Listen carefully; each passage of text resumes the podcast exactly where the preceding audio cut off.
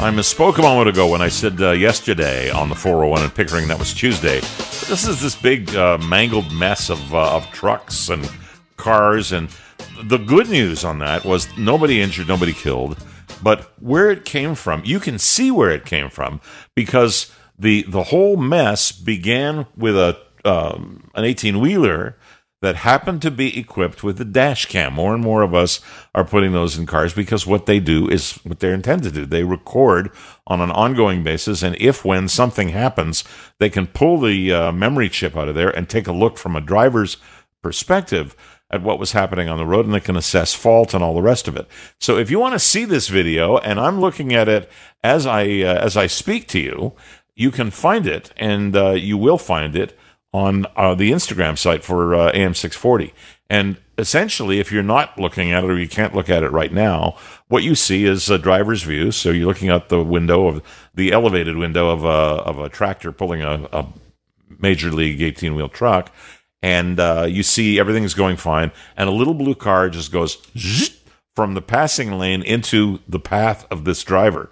And he's so close that the driver obviously hits the brakes skids and swerves, and when he swerves, he uh, he goes across the passing lane into the guardrail. Things fly apart, and uh, it, it, starts to involve other vehicles.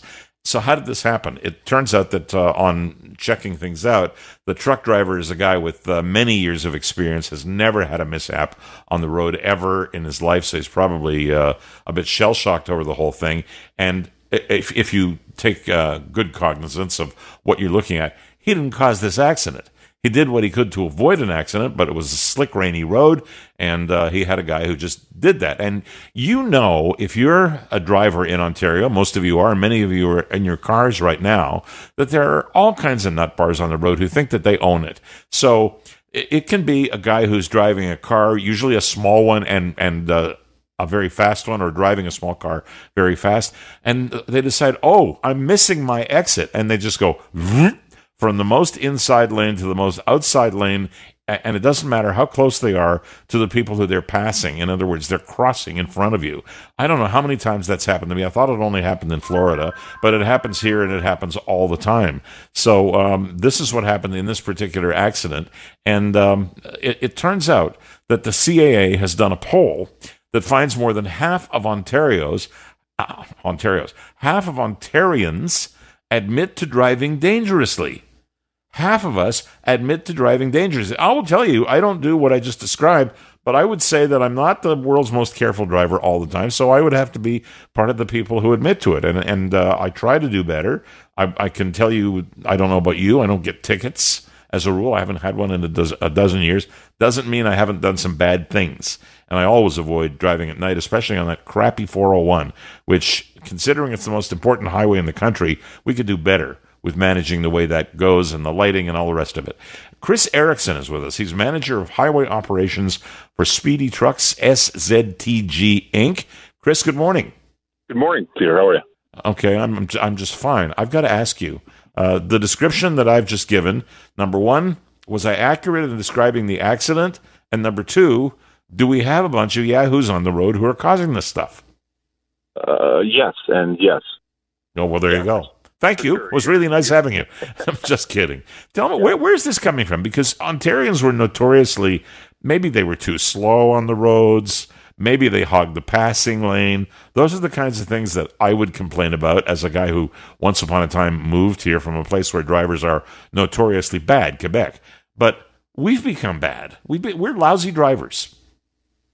Yeah, I would think that there's certainly uh, room for improvement. There's lots of opportunity. We have uh, you know, I mean, this incident was uh, completely avoidable and unnecessary, and it was just bad driving.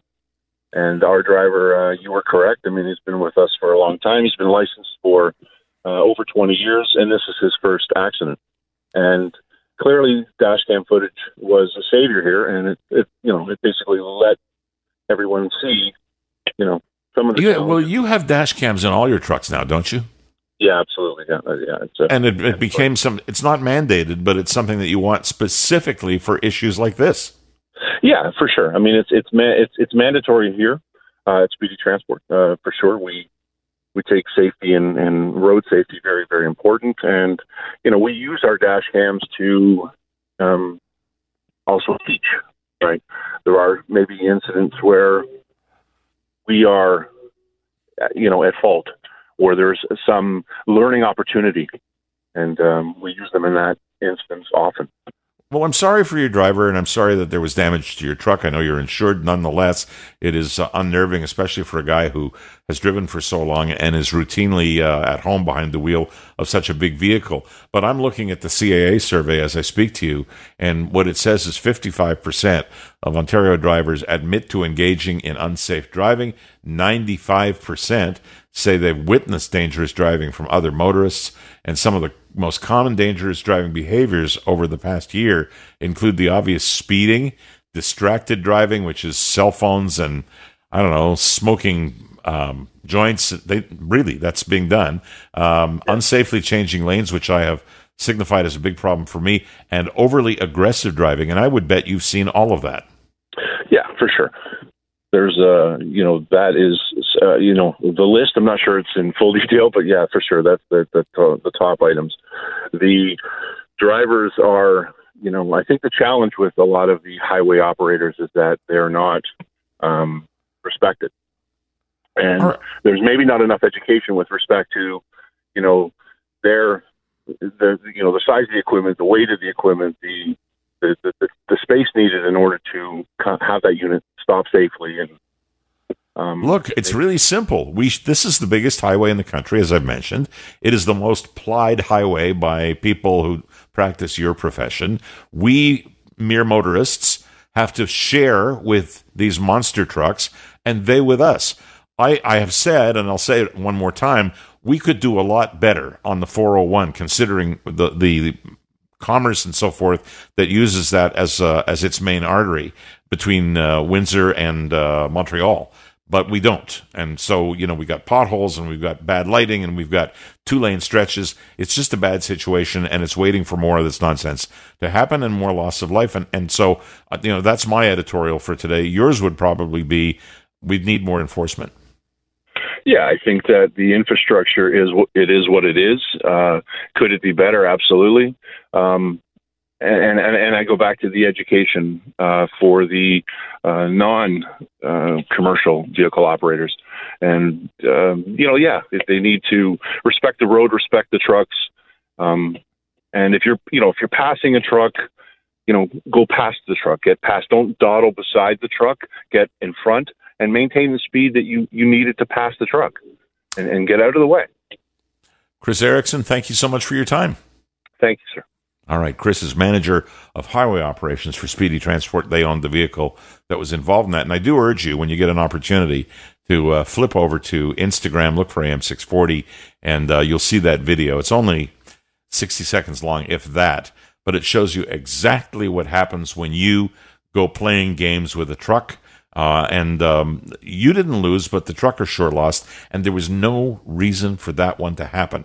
And I, I uh, thank goodness that nobody was severely injured, much less killed.